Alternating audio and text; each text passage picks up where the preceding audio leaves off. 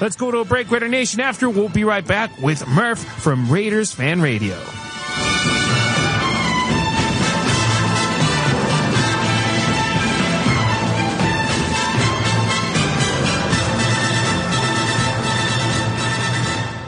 Back to the JT the Brick Show with today's guest host, Harry Ruiz.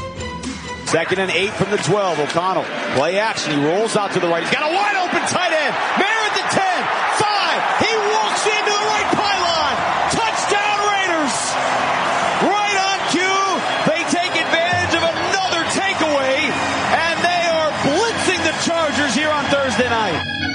Just like the team took advantage of that takeaway, you take advantage of being able to have the winning team on your side when you need them the most. To Castroverde Law Group, save this phone number, 702-222-9999. Alex and Orlando, they're following the footsteps of their father Waldo.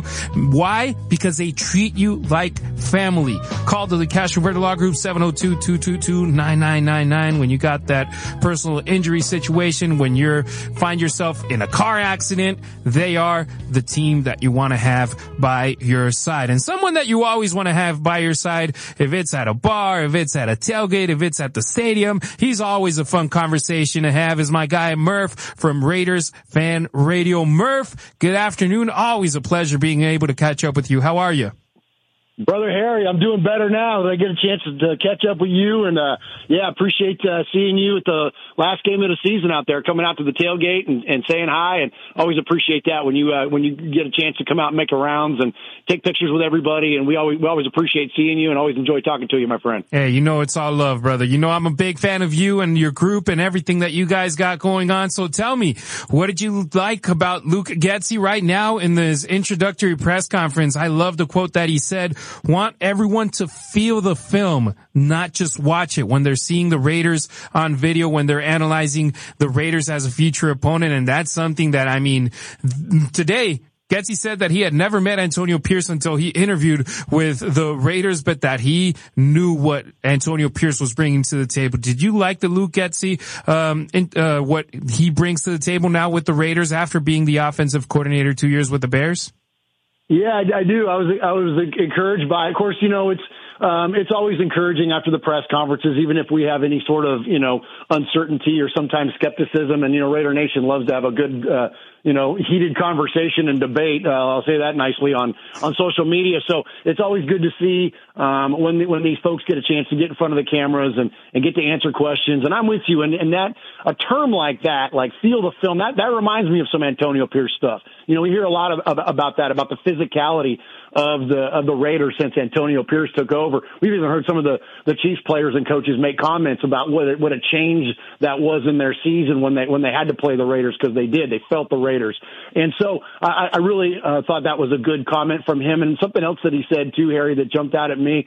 I love the idea that he's looking to adjust to the talent that's already in the building. And of course, we've got free agency in the draft to go through as well. So this team uh, dynamic in terms of personnel, we know is certainly going to still change. But that idea that he's not bringing in a system and expecting everybody to adopt to that, because it always seems like those types of mentalities take time. And I'm a big fan of the of the saying, you know, culture eats strategy for breakfast. You can come up with the greatest scheme in the world. Um, we we've seen that. We've seen what gurus look like, and uh, and have it, you know, lead to um, you know not successful seasons and, and outcomes that we would like. So I, I just love the idea that uh, with the culture shift that's already begun with the Raiders, and now adding in a guy like Luke Getsy who's willing to bring his offense and mold it around the existing talent. I think it's we're in for, we got a lot to be excited about going into this season. Yeah, we've seen coaches not only in football but all around sports where it's my way or the highway. And I got a feeling that Luke Getsy with what he said today that it's all about winning, whatever it takes. When it was brought up that his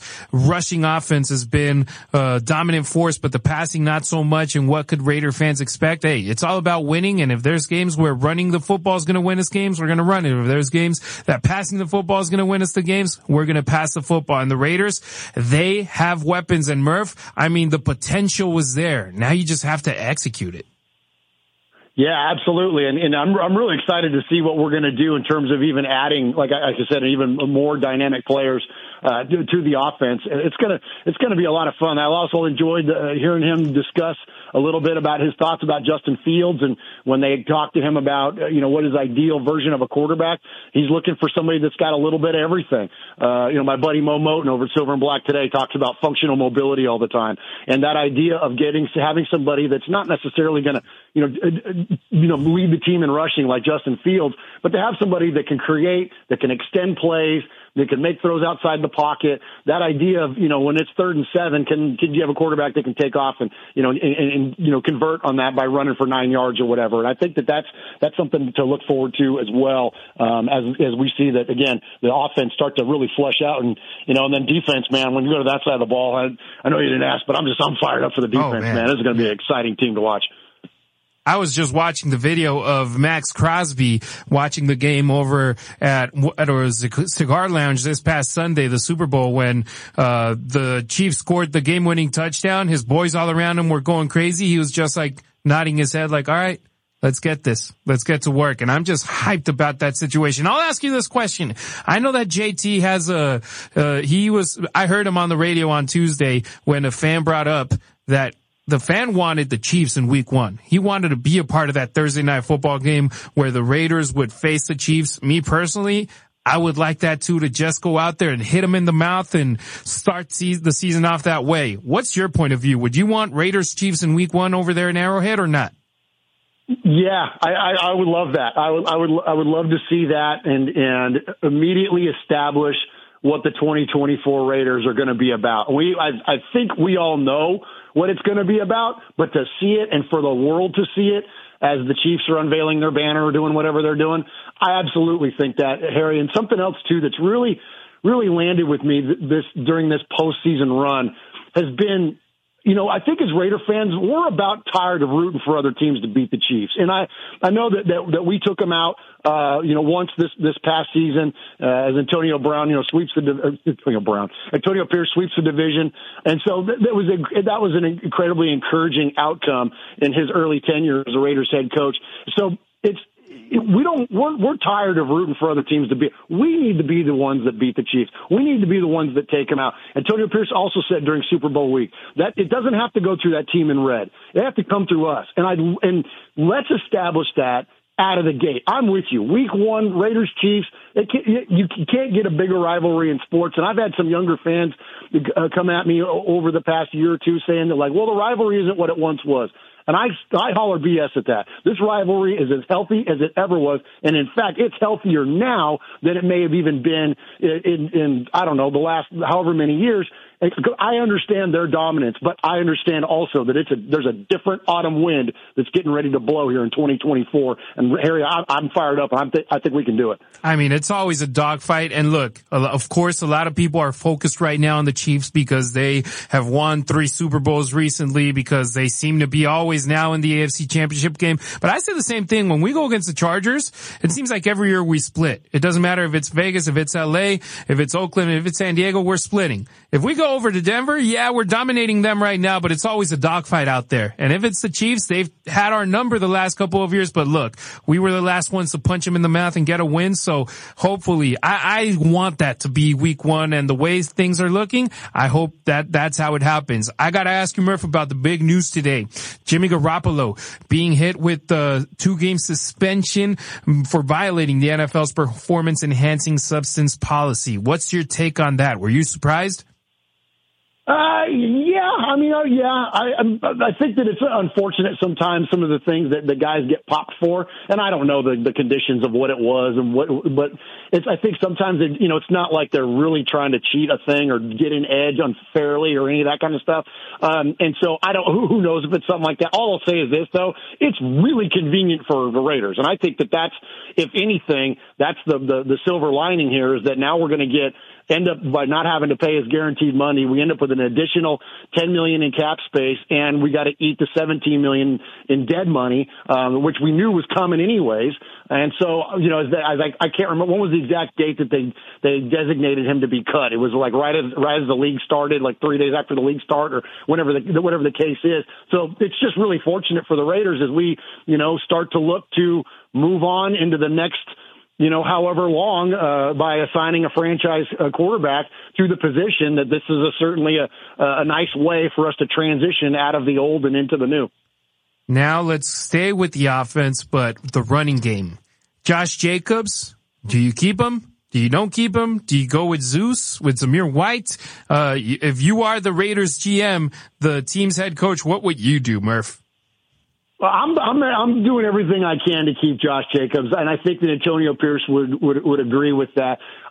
Where I don't think it's healthy, and listen, and I I don't begrudge anybody for making money, and I'm a capitalist at heart. I don't begrudge any of these guys, but in terms of the competitiveness of our team, that's the reason that we talk about money so much when it comes to player contracts. Is because we're impacted by the salary cap, and we have to be considerate of that as fans. So all my comments, please just know that Raider Nation that they. I, I hope Josh Jacobs makes as much money as he possibly can, and and I also hope that he's willing to negotiate with the Raiders because I, I don't think that if he's looking for absolute top dollar at that position, is he going to get that from the Raiders? I think unfortunately he's got a little bit of an injury history uh, to be considered, and uh, and and sometimes in, in flashes lacks of productivity.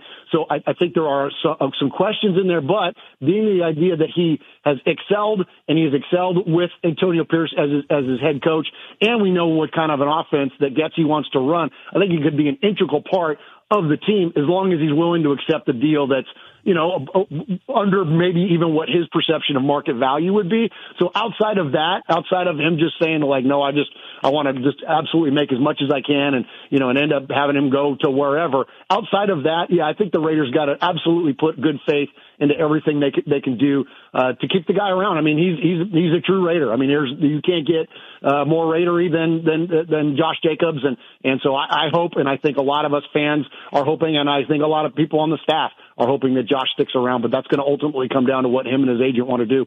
We're catching up with Murf from Raiders Fan Radio. Murf, now same scenario. You're either the GM or the head coach. Quarterback, where do you go? Do you go with the vet that's available in free agency that you can sign in mid-March, or do you go the draft route in April and get somebody from the draft? And if that's the case, who? I, I'm a firm believer that NFL teams should draft quarterbacks and and not stop drafting quarterbacks until they get the one that they need. And and you know, I know franchised quarterbacks are, are few and far between. It's tough. It's tough to find Mahomes. It's tough to find Joe Burrow. It's tough to find uh, Jalen Hurts. It's tough to find those guys. So, but I'm you. Every year in the NFL, it is demonstrated. No matter what, you have to have a solid franchise quarterback and a borderline elite quarterback to truly excel in the in the postseason. It just we see it all the time. And even when you have an elite quarterback, you didn't excel in the regular season and still struggle in the postseason. So it's, I'm a, I'm a believer that the Raiders not necessarily mortgage all of their future. I don't expect them to see a, you know, landmark, you know, earth shifting trade to move up and get Caleb Williams. I don't think that. But if there's an opportunity for us to move up to three and to grab a guy like Jayden Daniels, which we know that there's a relationship already there between him and Pierce and the Raiders, I would love to see the Raiders do something like that. But that at the same time, I'm also not opposed to seeing how the draft board falls. And if, and if Bo Nix is still around at 13, should the Raiders feel like that that's their guy?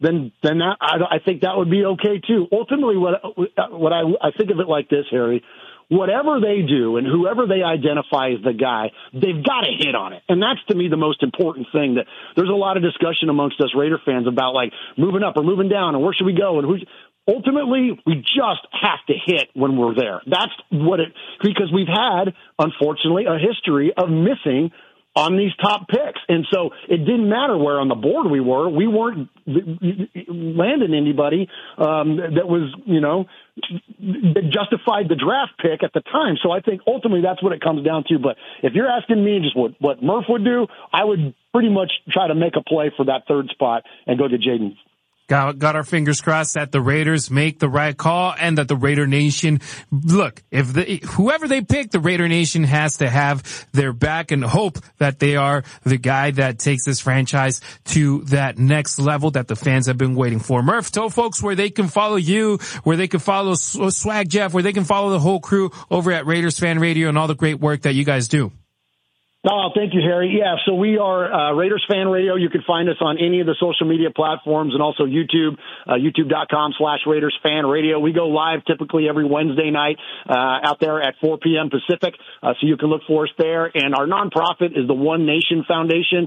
All the money that we make with Raiders Fan Radio, we give 100% of that away to the to the foundation, uh, which uh, benefits Raiders-related charities like the good folks at the Biletnikoff Foundation, like the good folks at Raider Dad who are taking underprivileged kids and their parental figures to, Raider games. Uh, even the Maxx Crosby Foundation we supported this year. Um, so we're, uh, you know, we're sharing the, uh, Raider Nation's generosity, uh, in the communities that they love and, and with some amazing organizations. And so, uh, if, if you can, Raider Nation, uh, One Nation Foundation, even if you don't support it directly monetarily, just help us out at Raiders Fan Radio with a like, a subscribe, a thumbs up, all that stuff, uh, helps uh, because it generates advertising opportunities for us. And so does a platform like this, Harry. And I can't thank you enough, my friend, uh, for welcoming me uh, on the on the show. As always, this gives us such an amazing voice for the foundation, and we can't appreciate you enough. Hey, absolutely. Much respect and love out there to the Raiders fan radio family. Murf, have a fantastic weekend, my brother. Hope to catch up with you soon. All right, absolutely, Harry. Look forward to it. There he goes, Murf from Raiders Fan Radio. Make sure you follow them on social media. You follow them on YouTube. They do a great job talking about silver and black football, and it always is awesome being able to hang out with them.